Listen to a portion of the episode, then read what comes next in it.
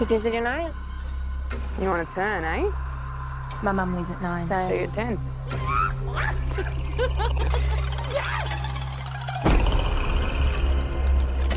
Where'd you get it from anyway? Apparently, it was the hand of someone that could connect with the dead. I heard it was the hand of a Satanist. The other hand's just out there. White people shit, man, I tell you. All right, let's do this! You know the drill. Say, talk to me. Talk to me. Haley, fucking stop it! He's choking! 83 seconds, get it off him!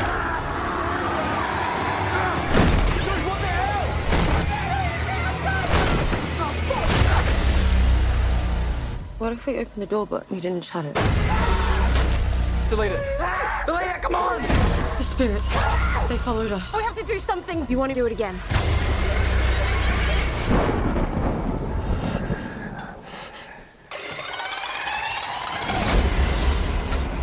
They're not gonna stop.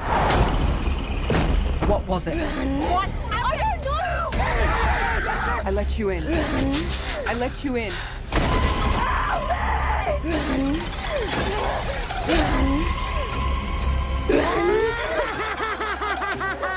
Oh my god.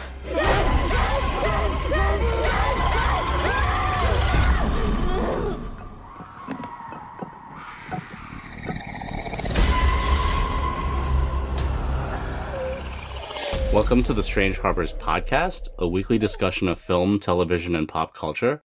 My name is Jeff Zhang, and tonight I'm joined by. Amir Touré. And Derek Wong.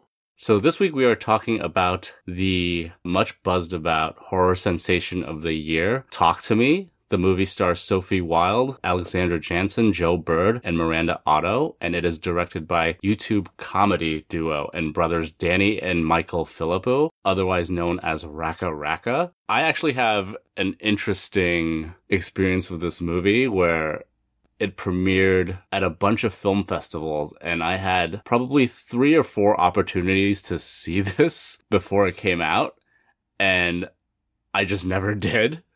I think other movies just took priority over this one and I kind of regretted it every time because every time the reaction for this movie was like, oh, this movie is the horror movie of the year. Everyone's going to be talking about it.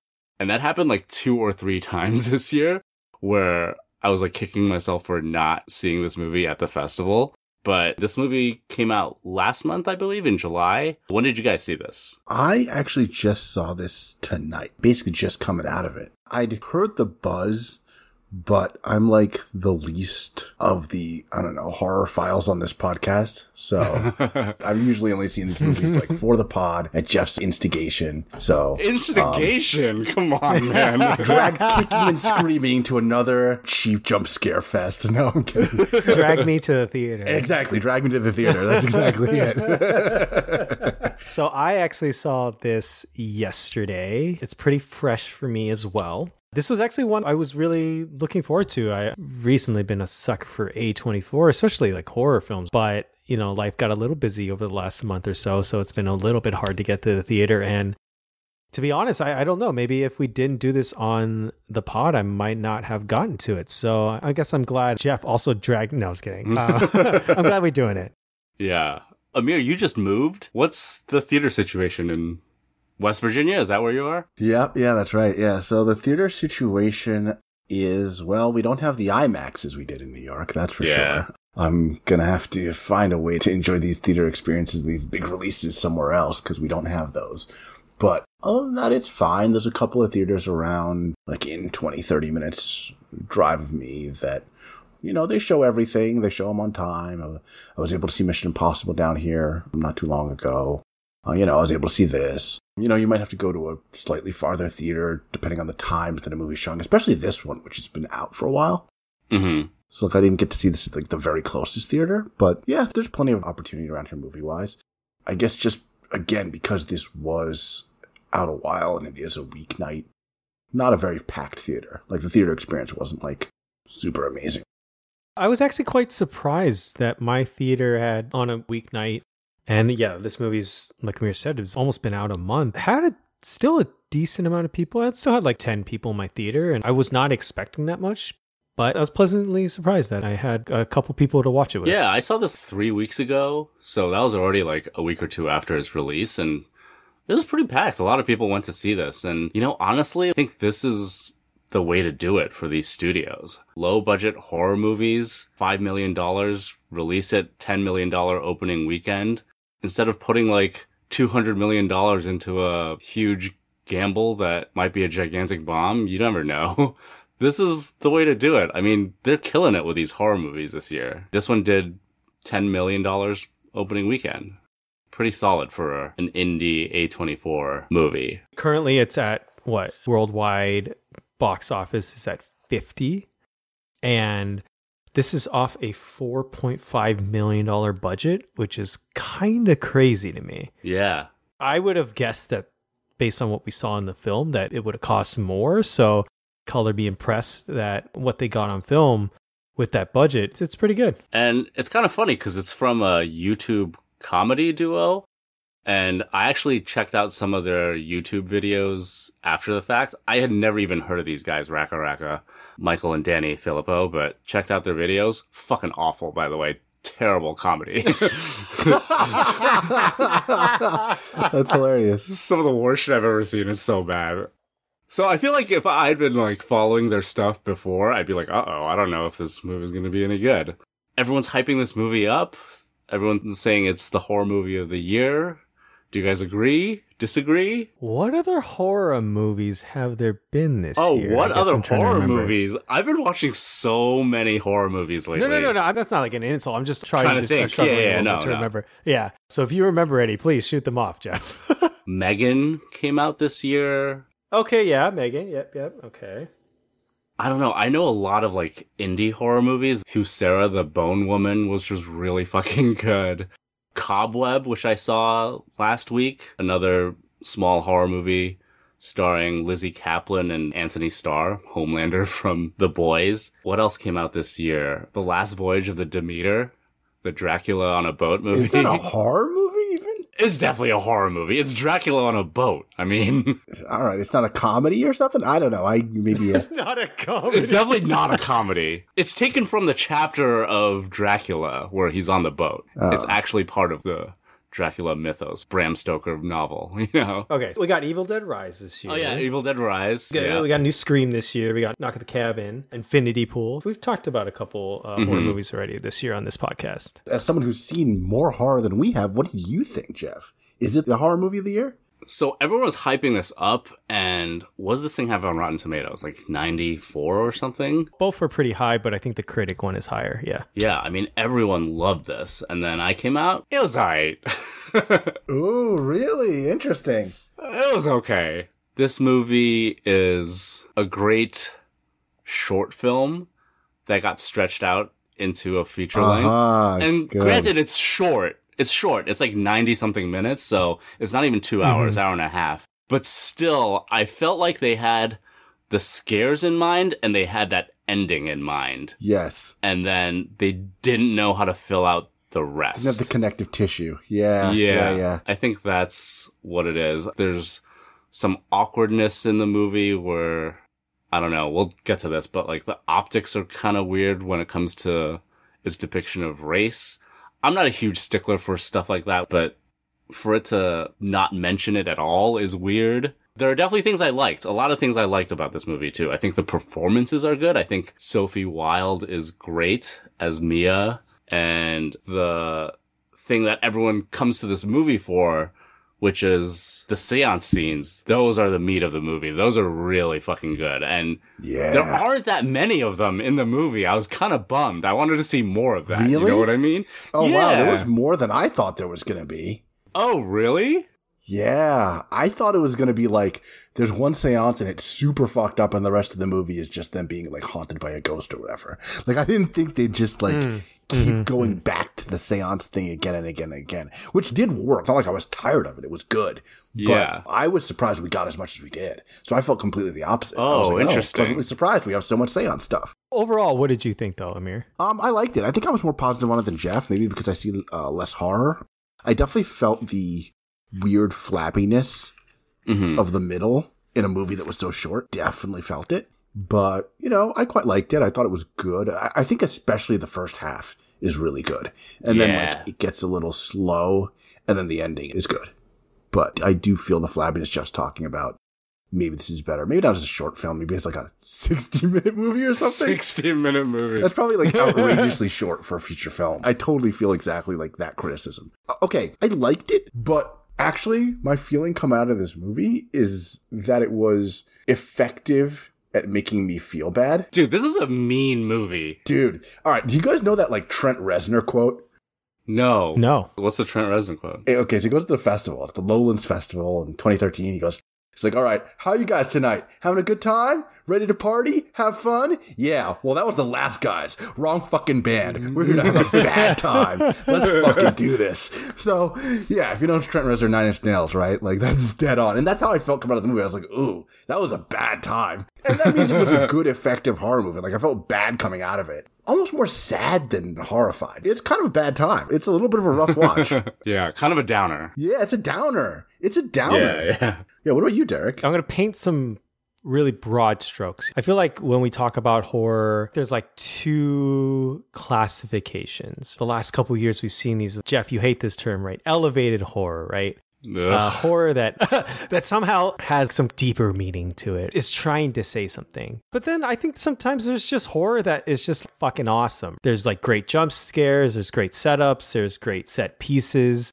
And maybe it's not really trying to say something. There's some really cool stuff in it that just really elevates the movie to like this new level. Uh, I think the last movie maybe we talked about, Jeff, that kind of falls into this classification is maybe like Barbarian. Mm. I thought that was a really fun ride. I don't remember it being meaningful in any way. You know, like there was no meaning to it, but it had like, you know, a cool Bill Skarsgård twist. It had a cool villain. It had a cool little plot device. So yeah, there are a lot of things to like about that movie.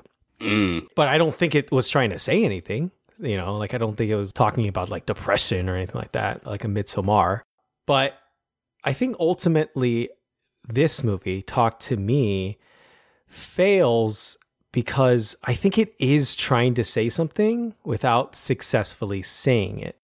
It's trying to portray maybe some deeper meaning and dive into things like depression and grief and letting go, but I don't think it fully fleshes out that idea. But then it also has something to say about addiction, drug mm-hmm. use that I don't think it completely talks well about. And I don't think those two things really talk well together in this movie. So ultimately, I didn't really like this movie when I came out of it. Like you guys, there were moments where I thought, oh, there's some really cool moments here. Uh, one scene in particular really was spectacular. We could talk about that. I know what you're talking about. We'll about. definitely talk about that spoilers. Amir, I think you said the beginning's good, the middle's a little weak, and then the ending's great. I kind of agree. I think the beginning's good. I think the premise is really fun and the way Mhm. it kind of sets up this hand. We've seen it all over the promos, but after that, the movie goes downhill. And I think I really actually didn't like the ending, and we can kind of get into that too. I didn't like the lead up and the things surrounding the ending, but I liked the ending itself, like the gut punch of the ending. And mm-hmm. looking back, I feel like that's probably the only way this movie could have ended. I think that was their intention. I think they had this ending in mind. They're like, they really want to do this ending Yeah, that's what it feels like. but they couldn't really get there organically throughout the movie. I don't know. It feels weird. I agree with you. The classification of metaphor in horror or like metaphorer, what people call it. Metaphor. That's funny. Like that. people really bristle against it and I'm actually okay with it because, you know, if you're gonna connect the ideas of trauma and abuse and grief with a genre, then horror is probably the one to do it, right? And sometimes you do it quite poorly, like Alex Garland's Men. I know you don't agree, Derek. But going back to that one, I definitely didn't like it there. And this one didn't bother me as much, but I agree with you, Derek. I don't think it's actually saying anything deep or meaningful. So I kind of struggle with that same thing you're talking about, Derek, but like the addiction metaphor is so obvious and on the surface and like not saying anything that in the end I kind of was like, all right, they're like not doing anything with this. It's just a horror movie. Yeah. Yeah. And so it didn't bug me.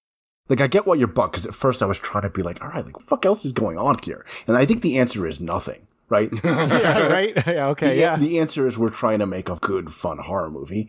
I think they mostly did. Is that like searching for deeper meaning metaphor, like emptiness thing that you're complaining about, it didn't bother me, but I totally get where you're coming from with that. Because I felt the mm-hmm. same thing through the first little bit. I was like, all right, where are we going with this? The answer is kind of nowhere. All right, before we get further in, should we give a little plot synopsis of the movie? Yeah, let's do it. Yeah, so I'm just going to read off what it says on the site. When a group of friends discover how to conjure spirits using an embalmed hand, they become hooked on the new thrill until one of them goes too far and unleashes terrifying supernatural forces. Kind of a vague synopsis. And I gotta say, this thing is not an embalmed hand. It's just like a ceramic hand. I don't know why I keep saying embalmed in all these reviews and synopses, but it's just like a clay or paper mache hand or something. I don't think it's embalmed. It does not look embalmed to There's an me. embalmed hand underneath. Yeah, maybe you crack it open and there's like a mummy hand in there. That's what they say. That's what they say, but it's not answered. They never Yeah, I was show it. actually kind of waiting for it, but it never comes. so how this thing works is there's some murky origins to the hand. No one really knows where it comes from. So what's happened in the movie is that it's become this viral sensation on social media where people at parties record themselves doing the conjuration with a hand and post it online. So what you do is you put the hand in front of you, you grip it, and you say, talk to me. And it shows you undead spirits. You can also say, I let you in and you let the spirit possess you, but you can also let go of the hand within, what is it, 90 seconds to like sever the connection. But the warning is that if you hold on too long, that a piece of the demonic entity will linger with you or stay with you. So that's basically the premise of the movie. Cool premise. I do like the premise of the movie. Like combining social media and how things go viral. The idea of, oh, is this real? Is this not real? What I particularly liked was the fact that the metaphor doesn't say anything, but I liked that there's a reason they keep going back and doing this. And it's not just to like watch your friends do goofy, fucked up things or whatever. It's because the actual experience of communing with the spirits feels really good. hmm She keeps wanting to do it again and again because it's a really good feeling experience. Although she describes it in a weird way. She describes it as feeling good because she's like dissociating and like distanced from herself. It does strike one immediately as like a coping mechanism as someone using dissociative drugs to get away from the trauma mm-hmm. in their lives, right? Like that's the immediate thing you think of. But the fact that remains, it's not just they're like, oh, let's keep fucking with the demonic hand. It feels like shit, but let's keep doing it. It's like, no, it feels good. Yeah. And that's how you get into trouble. So I, I did like that. Yeah, mm-hmm. that's like one of the best aspects of the movie because I feel like a lot of horror movies, you're like, this is clearly a bad idea. Why would you fucking do this? You know? And to build on what you said, Amir, obviously because it feels good, that's why these kids keep doing it. But I feel like when I'm watching this, I can see real people trying to do this just because they saw it on social Dude, media. a and, like, thousand percent. Right? Like, oh, that's so fucking weird. It's clearly not real. Let's just fucking do it. It just builds the mystique of this thing. It's like, oh, is it real? Is it fake? It's like this viral sensation. Yo, I that- heard a guy killed himself. yeah, yeah, yeah. Exactly. Like urban legend type stuff, you know? Yeah, and it's like, oh, I saw a YouTube video. He really did it. It's like, nah, man, that's not real. That's bullshit or whatever.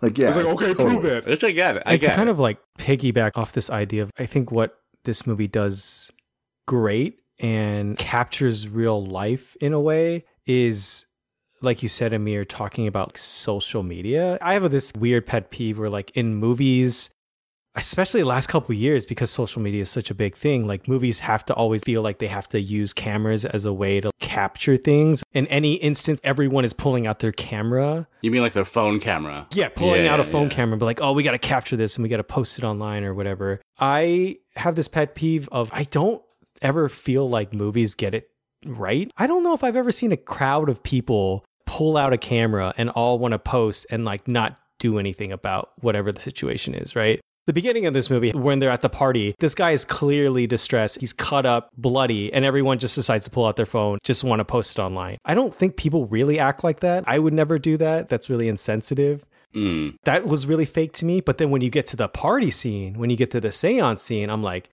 oh, this feels really real to me. If I were at a party and it became clear that people were getting possessed, I'd be like, dude, I want to get this on video too.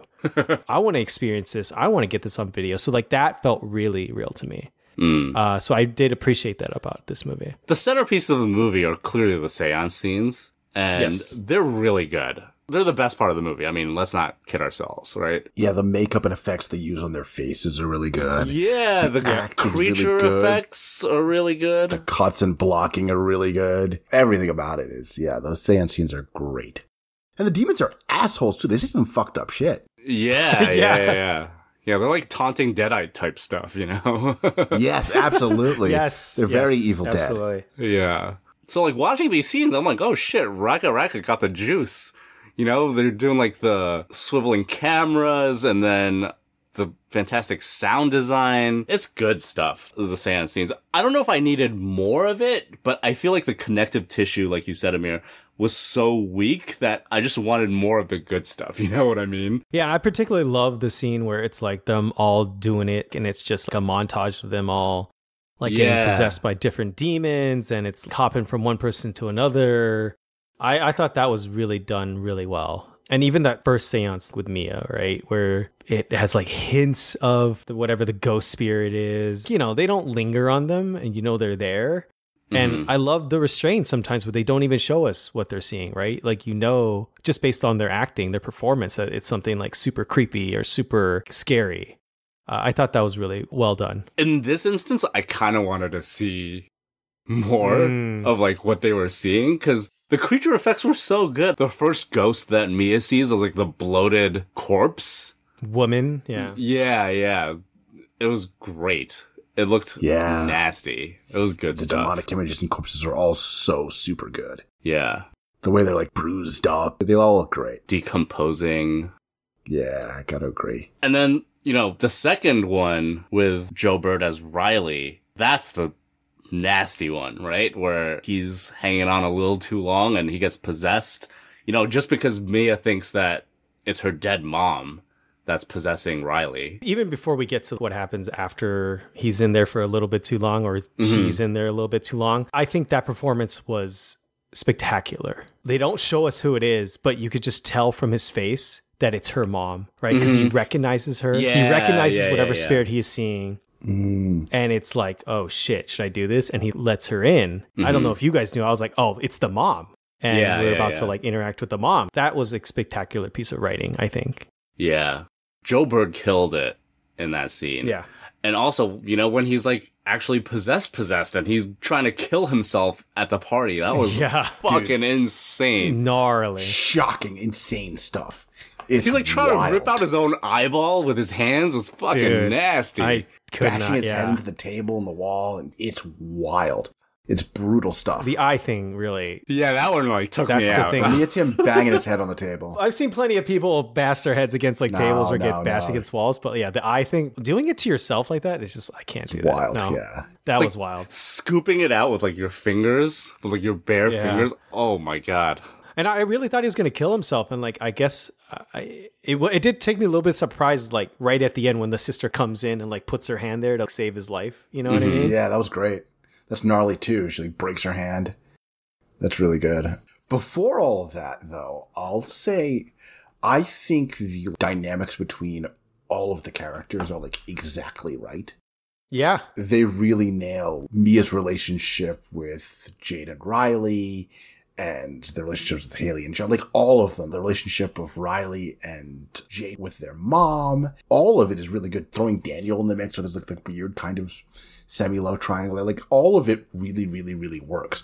Even just her and Riley singing, uh, Sia in the car Mm. at the very Yeah, beginning, yeah, yeah. like all the dynamics are really, really working. They're set up really, really well and lead pretty seamlessly into like the seance horror aspects of it. So I just think the table setting they do to set up these relationships is really good too, because That's part of why the movie is so feel bad is because you do actually get to understand the dynamics of like the central family and the central relationships there. And to see the disintegration is really painful. I think they did a great job conveying that dynamic. I think the characters are all pretty unlikable. I don't really like any of the characters, but that's fine. I don't really mind that. Interesting. But I do get it. I do get that you instantly understand the dynamic, right? I think this idea of Mia's found family with Jade and Riley and their mom, that's instantly conveyed to you through, you know, just the dynamics between the characters. And even before you find out about Mia's mom's death, her distance from her father, it all makes sense. I think it's all very, very well drawn. I know, Amir, you were talking about the drug abuse allegory here and not really having it amount to anything, which I definitely do agree with. But they also like put in this thread with the mom and the overdose. If they Right, didn't yeah. want to say anything about that and they didn't really care about that, I feel like they shouldn't have put that in with the mom. I think it's twisting the knife though, right? Because the mom's rejection of Mia Mhm. at that time, I don't know if it like drives her to go back to the hand, but it certainly doesn't help. Like Right, it is right, right. painful to see her reject her almost adopted daughter like that, right? Like that Mhm. scene sucks. I wouldn't say it's more horrific than the horror stuff because the horror stuff is really done well, but it certainly adds to it. I think it's a testament to their ability to again like set the dynamic so quickly that you feel the pain of that rejection when she accuses Mia of possibly having, you know, given her son drugs to cause him to injure himself so horribly. I guess that probably leads right into like the race stuff, right? Is that where you're going to go next, probably? Yeah, the race stuff kind of bothers me. I think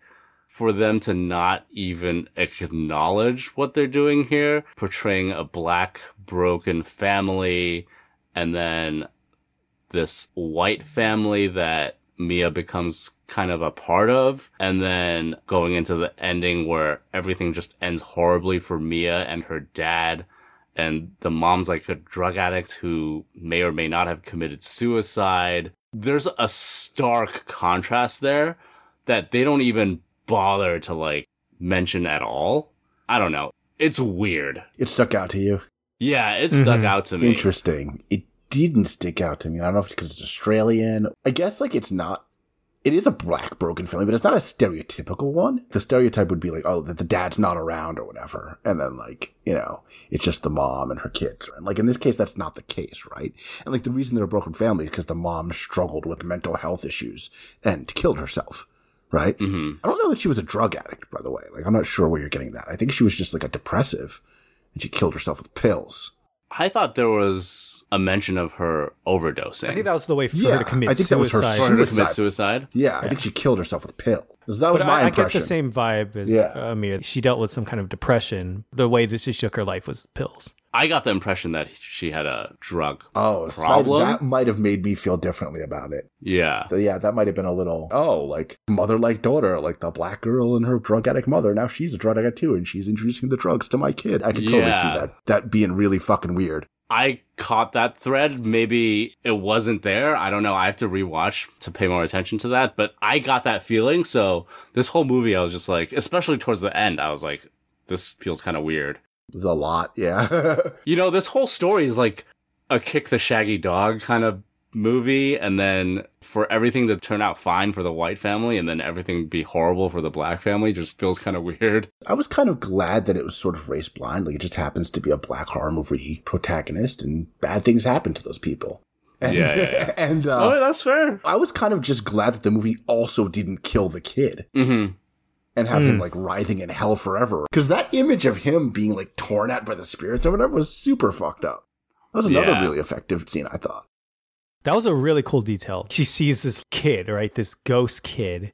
And then the ghost kid was like, I let you in. So it's like she's possessing her, right? She's seeing like the underworld or wherever that is. And I was like, oh, that's a cool idea too. Yeah. It's so quick and you might have missed it, or it's not a big, flashy thing. But I thought that was a really cool detail. But everything becomes a little hazy in the end, like with the rules and Yes. stuff, with the hand. Yes. it just feels like it's rushed and they didn't really bother to figure out what the rules are supposed to be. You know, I think people can make the argument that, oh, it's supposed to be ambiguous. You're not sure if the demons are telling the truth or not, but it feels flimsier than that. It feels like they never really figured out what they wanted to do with the possession and the demons and stuff. And they kind of just glossed over everything to get to the end of the movie. You know what I mean? Yeah, I think we have to talk about the end because there's something I want to talk about, and you're kind of starting to get into it, Jeff, about the flimsiness of the rules of this hand and the rules of possession and the rules of just the premise of this whole movie that Mhm. I want to dive into a little bit, but I I can't until maybe we talk about the ending. So, like, the ending of this movie is that there is like a really quick mention when she gets first possessed that she let the demon in for a couple seconds over 90 seconds, right? Mhm. So, you know, you start to believe something effed up is kind of starting to happen to Mia. Like, she's starting to see the ghost without even having to use the hand. She keeps seeing visions of her mother that's talking to her, that's telling her false information, right? She wakes up sucking Danny's toes. Yes, Fucking weird too. as shit. and then at- by the end of it, this ghost appearing as her mother is like basically convinced her the only way to save Riley is to kill Riley. Yeah, to free his soul, you have to kill him. Yeah. Right. You have to kill him. He's already like battered and beat in this hospital. She basically kidnaps him out of the hospital, puts him in a wheelchair, and is gonna run him off the side of a road and basically like kill him by having a car hit him. Okay, that actually kind of makes sense because Riley, up until this point, when he's in the hospital, you know, every time he wakes up and regains consciousness, he tries to kill himself, right? Yes. So hmm that's some other really fucked up horror set pieces in this movie where he wakes up and he's trying to bash his head against the wall and hmm just end his own misery, I guess. Licking the blood. Yeah, It's- it's licking the blood. Oh my god, that was crazy. It's insane. But been previously said in the movie that if someone dies while possessed by those things, they have him forever. So like hmm we've already heard that this thing that Mia is going to do is like the opposite of what she should do. Right, right, right, right. hmm And uh, Riley's sister Jade also goes like, "Oh, looks like he might be getting a little better." Like right when she starts to make this hallucination-induced decision to try to push him to the road. Right. Yes. So like they're at the side of a road. She's about to push him in. Like Jade's right behind them, like you know, screaming like "Don't do it!" And it cuts to the inside of a car that's on the road, and all of a sudden something hits the car. They have to veer, and you know we all think it's Riley. But then the surprise is that it's Mia. Yeah, Mia's in the middle of the road, lying down. Looks like she's been hit by a car. Then she gets up, and then is fine, kinda mangled but fine. She's like walking through the hospital. She sees Riley, Jade, and the mom. Looks like Riley is getting better and like they leave the hospital. Her dad, who she stabbed earlier, is fine and leaving the hospital. And then she hears a match strike, you know, lights a candle. And then she's in this dark room and like sees his hand out and she puts her hand out, reaches for it. And then what happens is that she is now the ghost, right? She is Mhm. the ghost that is going to possess his body because she sees this room full of people holding onto her hand and he says talk to me or he says i let you in hmm Yeah, yeah. They say I Yeah, let you. i in." let you in Yeah. in i don't know what language that is but it's a foreign language so it's somewhere else not in the us or not in australia and that's the end of the movie the uh, implication is that riley are okay the family's okay the dad's okay but mia's dead Mhm. and now she is a wandering ghost to be part of this game of talk to me the talk to me hand I thought the ending was cool. Very cool, very effective. I liked the hospital lights shutting off as this wandering spirit in the dark. And she's clearly like lost and plaintive and calling out for her dad, and no one can hear her. And she's slowly realizing that she's dead. And I thought it was really, really good. I thought it was really clever, and I think going back to the structure of this movie, I feel like the filmmakers had this idea of this hand seance, and then they were like, okay, the ending is gonna be that the main character is gonna die, and she's gonna be mm-hmm. the ghost that enters other people at these parties or whatever. So that's like the big twist, and that's what they wanted to do. Like, that's the idea that they had but everything around it is just not as buttoned up or fleshed out. You know what I mean? I agree with you guys. The concept of it is very cool to be shocked by like, oh shoot, she's the ghost now, like she's the hand, right? Mm-hmm. But exactly what you're saying, Jeff. I think that was my exact feeling, and that's the problem is that I saw their thought process, or I feel like I saw their thought process that they were just trying to get to this really cool ending without really thinking it through, without really like, what does this mean? Because throughout this movie, I feel like it's establishing that it wants you to believe that these are just like random ghosts, you know, that show up for the hand, but then starts to feel like no, it feels like a very targeted thing. Like these things are targeting Mia and the people that are possessed around her, right? Something goes into Riley to fuck up Riley. Mm-hmm. Something goes into Mia again to like suck Daniel's foot, right? Mm-hmm. something knows who Mia's mother is and uses that against her. It feels very methodical and thought out. But then the ending then reestablishes that no, it's just random ghost because she has no idea how to get to where she's going. It's just a light that shows up and she puts her hand out. So I think it is random, and I think they maybe got unlucky that Mia's mother was. Possessing Riley. That's a question. Do you guys believe that's her mother? I'm not sure. Like, I don't know. Do you need to be part of this cycle to be one of the trapped ghosts, or is it just any spirit? Hmm. Yeah. That's kind of the same question you're asking. Like, is that her mom, or is it something pretending to be her mom because it can read her mind? Would her mom even be a part of this cycle? Or is your mom just like a spirit somewhere else? Like, do you have to have been involved in this hand shit to become one of the hand spirits? hmm It's unclear, and you know, I'm all for ambiguity and stuff like this, but when it becomes like convincing that the filmmakers and the writers are like, eh, I don't know, that kind of bothers me. And Yes. I feel like that's what came through, where they were just like, eh, I don't know, whatever, you know? Yeah. Not that it was deliberately ambiguous. They kind of just didn't care to explain any of the stuff behind it. It seemed haphazard and Thrown together. Yeah. thrown together. Yeah. I get that feeling. I think it bothered me the least of the three of us. hmm that internal consistency logic thing. But I'll compare it to a film which impeccably nails the like internal logic in a way that makes it feel much stronger than this.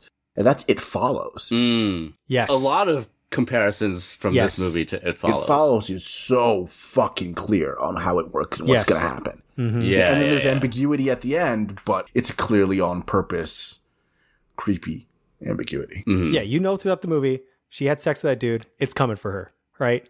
And Mhm. if she has sex with somebody else, it'll change that person. That's kind of what they do, right? That couple at the end. This one, it's like, is it possession? Why does Mia get to see the ghost without the hands oh, now? Oh, because she's overdosed, right? She's gone over 90 seconds, right? So, like, yeah, but if there's this rule that's established that the longer you aren't away from that possession, you should be recovering. And she doesn't seem to be recovering. She gets worse while Riley gets better, right? yeah, you're right. we saw Riley like really fucked up, and then by the end, you know, we see this little premonition or whatever that she has, and Riley and the family are okay. Riley does recover, so that rule is set as the longer you're away from the ghost, you recover.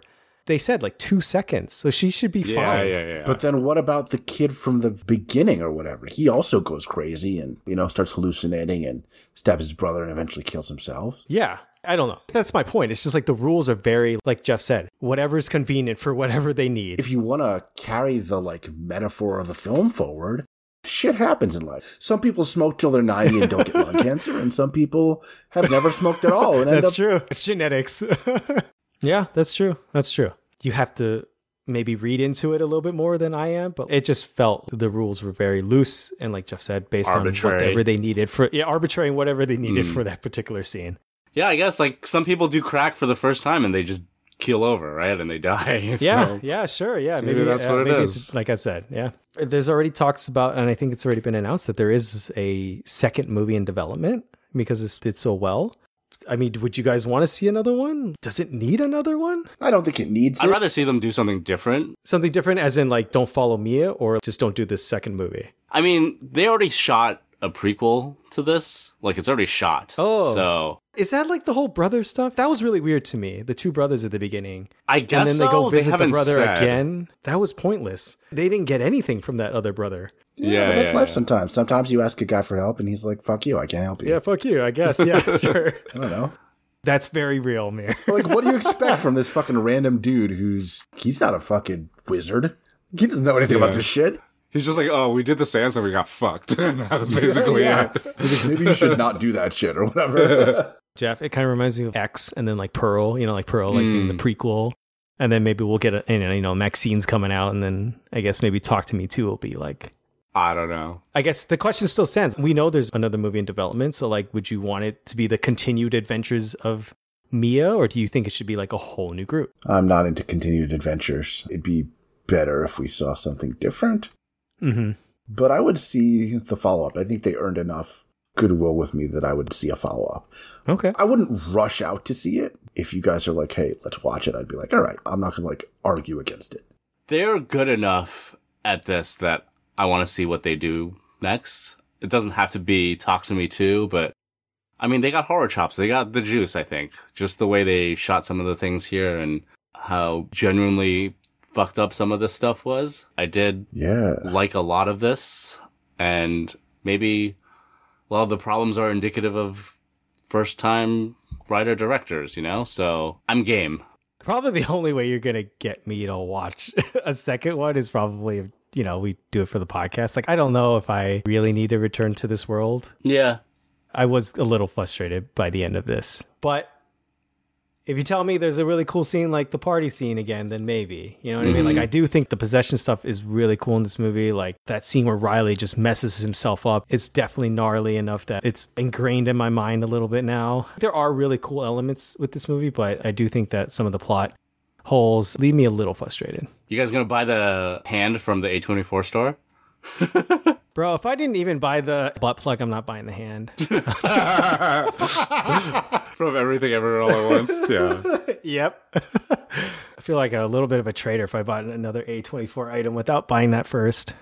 You can do both. In fact, they might I work could do together. both. One can hold the other. They would work together, yes. One can hold the other. That's pretty funny. All right. Well, is there anything else you guys wanted to bring up? Yeah, I think that's it. All right. Well, Jeff, where can people find more of your work? You can find me on my blog at strangeharbors.com and you can also find me on Twitter and Instagram at Strange Harbors. What about you guys? You can find me not participating in addictive demonic rituals. How about you, Derek? You can find me at the world's okayest photos on Instagram. But if you like this podcast, the easiest way to support our show is to subscribe wherever you get your podcasts, whether it be Apple, Spotify, Google, or any of the other popular apps. If you're listening to us on Apple or Spotify, please do us a favor and give us a great rating. It really helps to get our voices out to more people. Yeah, if you have any questions, comments, suggestions on our episode on Talk to Me, feel free to shoot us an email at jeff at strangeharbors.com. We like getting listener mail and sometimes we read it out on the pod. So with that, we will see you guys next week. See you next week, everybody. See you guys then.